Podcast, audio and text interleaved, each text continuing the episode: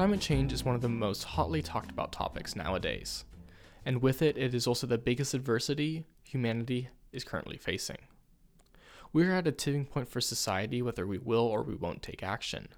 And if climate change does happen, which it is looking like it will, it'll most likely impact rural environments. But what about cities? Within them, there's something known as heat islands. They exist in an urban environment, and with climate change being a major issue, how is it going to affect the heat islands, and what exactly are they?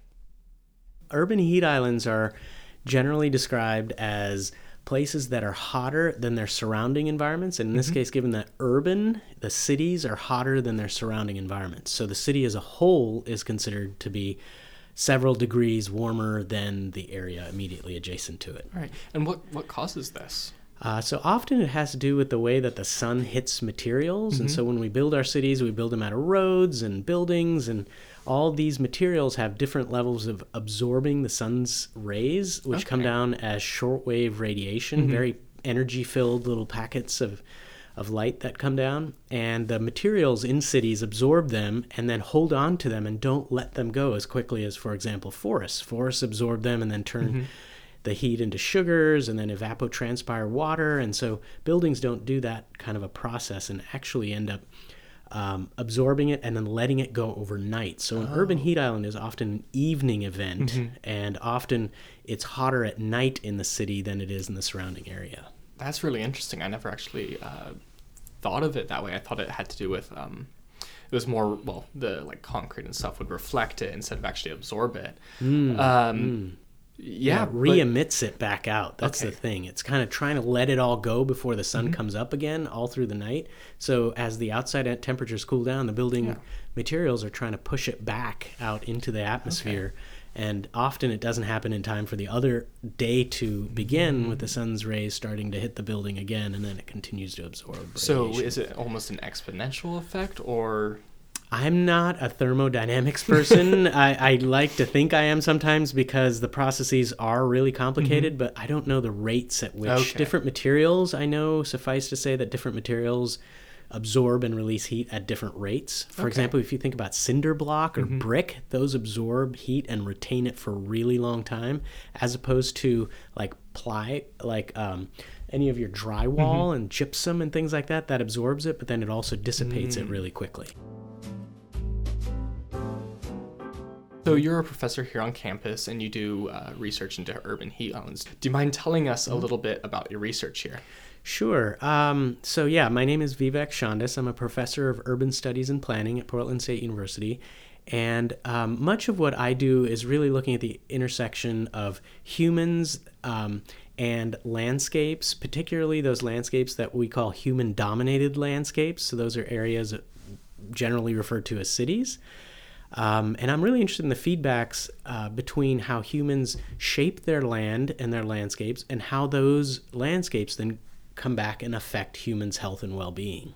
So, that kind of connection between what we do to the landscape and how the landscape does to us, that's what I'm really interested in. That's awesome. That's, that's really uh, interesting, actually. I never really thought of that as a area of study, but I mean, there there's pretty much areas so of many study areas of study. right, right, right. And exactly. I just add to that that I run a research lab mm-hmm. called the Sustaining Urban Places Research Lab, and a lot of people would describe cities as really problematic places where there's a lot of pollution, mm-hmm. include light pollution, water pollution, air pollution, mental pollution, and that cities can really um, affect our health in negative ways. As more and more people in the world start living in cities, one of the big questions is can cities help us live better um, lives every day? Mm-hmm. And one of the things I'm really interested in is trying to understand which cities, and our lab focuses on this, which cities and in what forms do those cities take in way, such that people can live healthier yeah. lives. Are you actually able to tell us a little bit about uh, what cities are actually uh, healthier? Like, how does Portland compare to other cities? Right. So, some of the biggest um, health impacts in cities are transportation related. Mm-hmm. Not surprisingly, people often people die of transportation related uh, fatalities in a variety of different ways and car crashes being one of the most prominent of them in the U.S. Um, there's also people getting hit by cars, there's bicycles or walkers, etc. And so that's a big thing. So places that tend to have a lot more uh, people moving in public transit, for example, that can not only increase the amount of walking people do, which is a healthy um, activity to do, especially if you're you're in an area that isn't heavily polluted with air or or or have high levels of air pollution. Um, and the other thing that's also is the quality of generally the quality of environment that people live in, which is where I spend most of my time. If an area gets flooded a lot, if an area gets uh, a lot of these heat waves that come through, if there's um, persistent levels of of uh, water contamination of some kind, like we've seen in parts of the Midwest in the last couple of years with lead, um, those are major issues that can cause trouble in cities. And when you have so many people living in one place, one small germ can also have a tr- profound effect on large communities. Um, so part of the healthiest place, part of what I've seen is some of the healthiest places are places that have an incredibly well designed transportation system, Okay. well regulated water provision, and a stable supply of water. Places that have enabled the support of multiple modes of transportation, um, and certainly places that have kept a keen eye on all the kind of impacts from climate change and various other environmental stressors that could affect communities. So I would point immediately to a lot of the uh, cities, for example, in in northern Europe, which are often the quintessential cities that are well designed, well planned. Though I'd also put a shout out to a lot of cities that I've traveled to in Asia, in particularly in Southeast and South Asia, um, where my family's from, in South Asia. Part of what I've seen is just kind of this functional anarchy of cities. Okay. Everything seems to happen. People seem to live long, healthy, full lives, though it just doesn't, on first blush, look like a highly uh, well designed place. And in many cases, it might have been haphazardly designed. Nevertheless, people still figure out a way to get along and do their things and live reasonably healthy lives. Yeah. Actually, I have a couple of uh, questions for this. First of all, uh, so London actually, or the center of London, banned a lot of cars, with the hmm. exception of taxis, buses, and then cars who buy permits. Right. Do you think that might be benefiting the city or potentially hurting it from like an economic standpoint? Right. This is an area way out of my mm-hmm. pay league because I do work in um, environmental things and less in transportation. And the mm-hmm. funny way the university's set up is we all get binned in these little tiny areas of expertise, Yeah. and transportation, Okay. while I have a lot of colleagues who work on mm-hmm. that, is not one of my areas of expertise. Um, though I could wax about it uh, on the Yeah. side if you if you so No, why not? Okay, Why not? good. I can always talk about stuff, no problem. Yeah. So when you're banning a lot of cars from a place, you immediately see that that place's air pollution improves. Mm-hmm. And so from my point of view, I'm looking at it from what is immediately under our Yeah. noses and what we're breathing every day. So if you're limiting the number of cars that are coming through, you're likely getting greater amount of uh, mobility Mm-hmm. and you're not getting a lot of congestion, which leads to idling, which leads to more pollutants that are located in a very specific area, which leads to more exposure of those communities that are immediately adjacent to those idling cars. And you end up getting that kind of mm, pretty intense effect of um, more cars and more people being unhealthy. On the flip side of banning cars from a particular area, that can often be a very health benefit because you're immediately seeing that air pollution improve. Air pollution is remarkably localized, particularly um, when you think about those areas immediately adjacent to freeways and things like that, where people are getting doused on all night and all day long. And if they open their windows because it's hot, all that pollution immediately comes in. Um, so as you're banning cars, I think it people might be upset because they're not able to access places they've historically. So it's a cultural, social issue.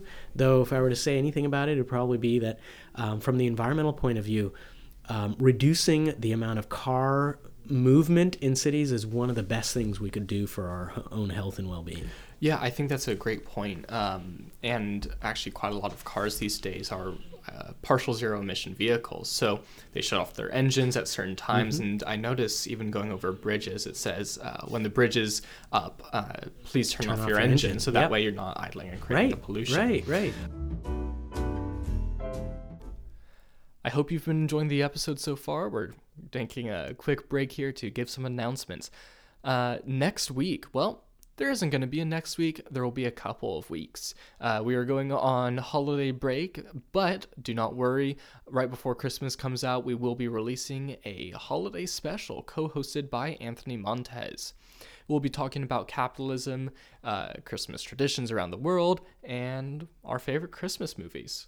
But besides that, uh, make sure to check out our other episodes on Spotify and iTunes, as well as checking out our website, psuvanguard.com. There you can find news articles as well as a new news show uh, called Vanguard News, which is actually also hosted by Anthony Montez. Well, that is all for this quick little break. I hope you've been enjoying the episode, and now back to the action.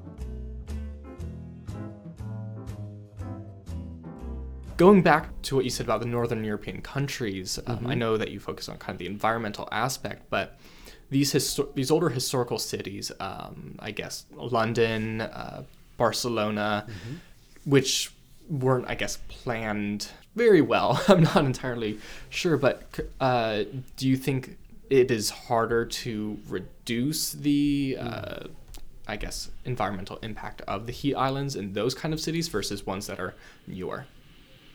Wow, that's a tough one. Um, so much of what we're learning about urban heat has to do uh, has emerged only in the last about 20 mm-hmm. years. Mm-hmm. And it's, from a research point of view, it's an entirely new area. And while we've had some preliminary studies of urban heat going back to the 50s and even the 1980s, it really started taking off in the mid uh, 80s, early 90s. And 20 years later now, we're seeing uh, another big mm-hmm. growth of this. And so, one of the things that's coming up in this heat research is um, the role that urban form, which is what mm-hmm. you're describing, these older cities, the mm-hmm. role that urban form plays on the distribution of urban heat. And um, I we I mean I, I, think I can generally say a lot of urban um, the localizing mm-hmm. of temperatures, and we found differences in temperature upwards of 20 degrees Fahrenheit from one yeah. part of a city to another at the same time. And one of the things we can attribute that to is uh, not necessarily old or young, it's kind of what complexity of mm. features were occurring okay. in that landscape. And complexity, I do mean in the classic Jane Jacobs kind of way, that we see a lot of difference. So we mm-hmm. see tall buildings next to short buildings, we see trees next to driveways, we see okay. uh, sidewalks. Um, uh, that are lighter colors, sidewalks that are darker colored. Mm-hmm. We see different forms of road networks. Um, we see parks and commercial areas and, and single family residential. We see a real mix of things in areas. By and far, the things that really drive heat are the size of buildings. So, older okay. neighborhoods sometimes have smaller buildings, at least in the, uh, the United States. Mm-hmm. In Europe, older buildings also tend to be very um, kind of bunched together. Mm-hmm. Though what's really interesting about a lot of European designs is that they've created these perimeter block buildings where you have a city block, and on the edge of the block is where the building is, and on the inside is often a green space okay. or a communal area.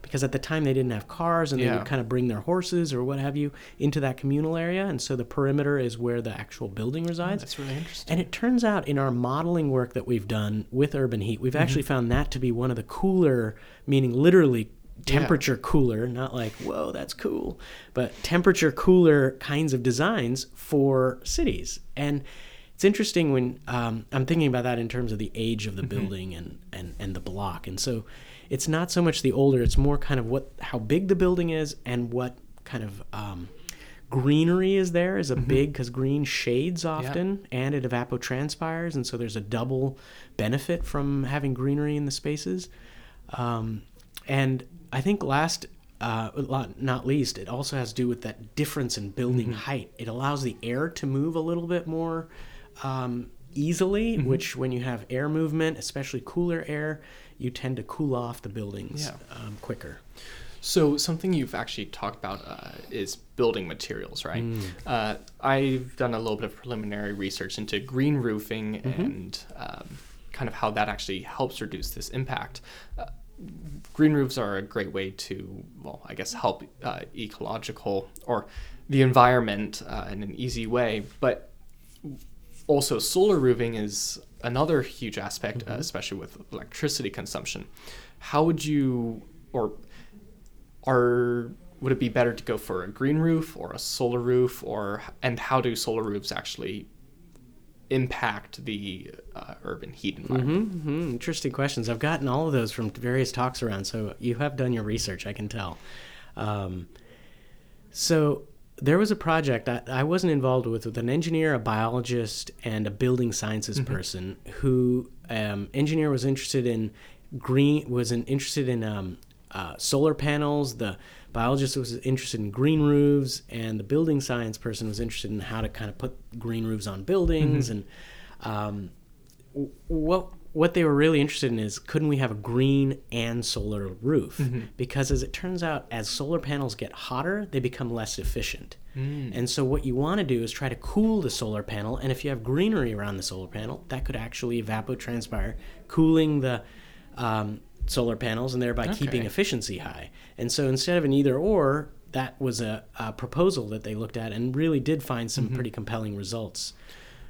That's uh, actually that is really interesting. But well, Tesla or uh, uh, SpaceX, one of the 2 uh, are introduced the idea of like an actual solar roof, like solar panel tiles and all of that.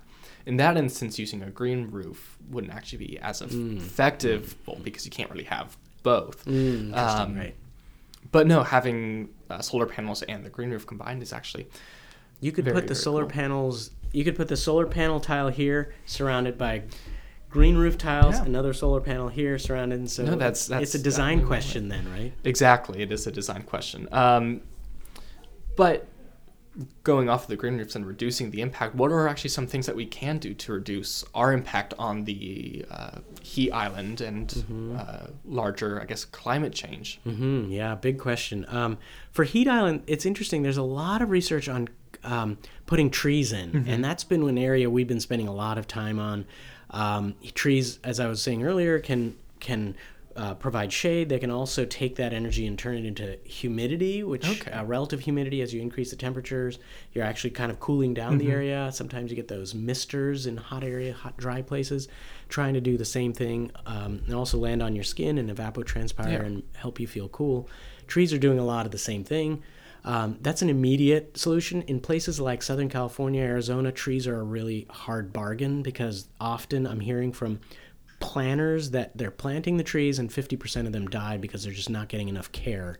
So the combination of getting good care for these planted trees, uh, which requires water, which requires pruning, which requires the standard maintenance, particularly when it's first put into the ground, those sometimes can be really challenging for a lot of communities. Um, so in those cases, we're talking about green facades on buildings. Buildings are one of those places where you can put relatively easy coverings on them. Um, some people are concerned about what it does to the building um, materials itself, whether you have to replace it and repaint it and things like that. And some of the research that I've seen coming out says yes, that may be true, though you're also reducing the heat stress on those surfaces, which also increase their longevity. And so there's a various ways you can cut this Yeah. cut this cake. Um, and so, so greening is one clear uh, option. Another angle is, of course, to bounce it back. And so you can do that through lightning roofs and things like that that many communities are using. A study that's just about to come out in the American Meteorological Society, not that you or your listeners would necessarily be interested in this, but I just want to mention is people talked about covering roadways white. And when you look at the actual surface temperature of a Yeah. white white surface, it's actually pretty low. It's bouncing majority of that Yeah. solar radiation back. Though if you measure it just above the white surface and you take a little mm, mm, temperature um, thermometer basically and run it along about two feet or uh, maybe even six feet between two and six feet above, all that radiation during the day is bouncing back. And as you walk across that white surface, while your feet may not be hot, the air, air surrounding you would be incredibly hot. In fact, it would be many degrees Yeah. hotter than the areas that aren't white, where the black surfaces are already absorbing all that heat. So the energy has to go somewhere. Mm-hmm. So as we bounce it away from our places, it's still going back into the atmosphere. And so that leads to the bigger question Mm-hmm. you asked about climate change. Yeah, and actually, kind of moving on to that, Mm-hmm. how are urban heat islands, well, both affecting climate change and actually being affected by it? Yeah, it's a really great question, too. Um, one of the challenges with urban heat is that it's all trapped on a planetary level. And so it's not just cities that are getting this, it's the mm-hmm. crops, it's the oceans, it's all the areas uh, in the tundra that are melting really fast. So we have a global phenomenon. The only thing um, cities do is they absorb that heat and they re emit it at night and try to get rid of it. Mm-hmm. And while all the energy is going to stay pretty constant on a planetary level. Those cities that are able to bounce a lot of that heat back mm-hmm. are going to, by design, stay cooler. Um, the trick between uh, climate change and urban heat on the other side is that with increasing temperatures, we have more moisture in the air, we have more hurricane or mm-hmm. stronger hurricanes, and we also have a lot more heat trapped in the atmosphere. And when you have a lot of tre- heat trapped in the atmosphere, that energy has to move somewhere. Mm-hmm right? And so you get lots more heat waves, you get lots more intense heat waves, and you get longer duration heat waves. And so what that ends up doing is affecting the places where most people live. Okay. Heat waves can affect forests, yeah. and you can see forest fires emerge because they become really, t- I mean, really uh, dry and like any dry kindling it can light really fast and so forests have an effect of course crops are affected because long heat wave and crops they're not getting enough moisture they're going to wilt unless you have access to a lot of water mm-hmm.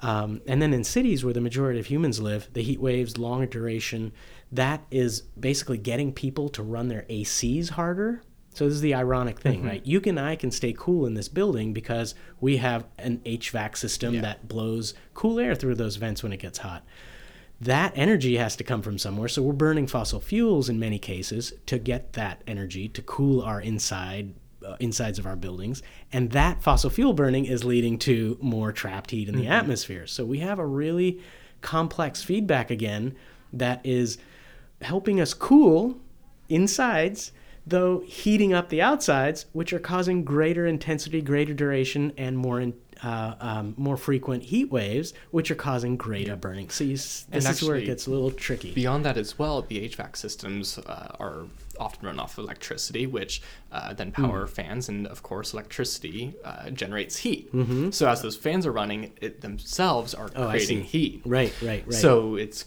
uh, creating an even larger feedback loop. Yeah. Um, just I have kind of one last question okay. here. Um, California's been hit by large amounts of wildfires, and you mentioned that that uh, this trapped atmospheric heat can cause that. Mm-hmm. Um, a lot of the wildfires are actually getting close to cities, and with uh, the materials um, actually absorbing that heat, how is that going to further, I guess, perpetrate the current problem? Oh, perpetuate the current problem. So is this the um, so thinking about cities in relation to wildfire? Mm-hmm. Okay. Um, right. So part of the the part of the question I would take it as there's cities adjacent to large tracts of forest like mm-hmm. we have in the west coast and there's huge forests and there's a city that would be either nestled in there or abutting it and there's numerous ways in which the hotter temperature from the cities affect those trees that are immediately mm-hmm. adjacent mm-hmm. to it we've also found that um, trees in cities can endure a lot of stress from this heat. So you think about putting a tree down and that mm-hmm. tree is going to shade you. Turns out that tree is also really hot. And that the, a lot of the trees, for example, in the Pacific Northwest, they aren't evolved to be in these temperatures. Yeah. And so we're seeing a lot of failures of tree limbs and things like mm-hmm. that, and trees telling us that they are not doing well. Uh, in the Pacific Northwest. In California, a big issue becomes with the availability of water. And so, if you're watering less and you have urban heat, trees in the city are going to be the hardest hit, and they're okay. likely going to have the greatest failure in terms of um, life and death. Yeah. Um, they're going to lose their ability to pull water. They're not going to be able to move water as efficiently, and they're going to end up showing that they're not doing well. Um, so yeah, the wildfires are in many ways connected right to heat, uh, connected right to heat, as are a lot of the impacts from the urban in the in the cities because of urban heat as well. Okay, that that is all fascinating information. I knew very little about this subject, and mm-hmm. it's it's a very interesting subject, and I'm Great. glad it's starting to grow, and we are studying these impacts because I mean yeah. climate change is upon us is upon us and mm-hmm. uh, we need to take action now but thank you so much uh, vivek for yeah. coming on it was an absolute to. pleasure chatting with you thanks today. for your very careful questions clearly done a lot of thank research you. and i'm glad that you're getting the word out about this stuff Thank you so much for our listeners for tuning in. We will be back with more of our normal content after the holiday break. Remember, we will have a special holiday episode premiering in a couple of weeks. But that has been all, and this has been Situational Significance. Thank you.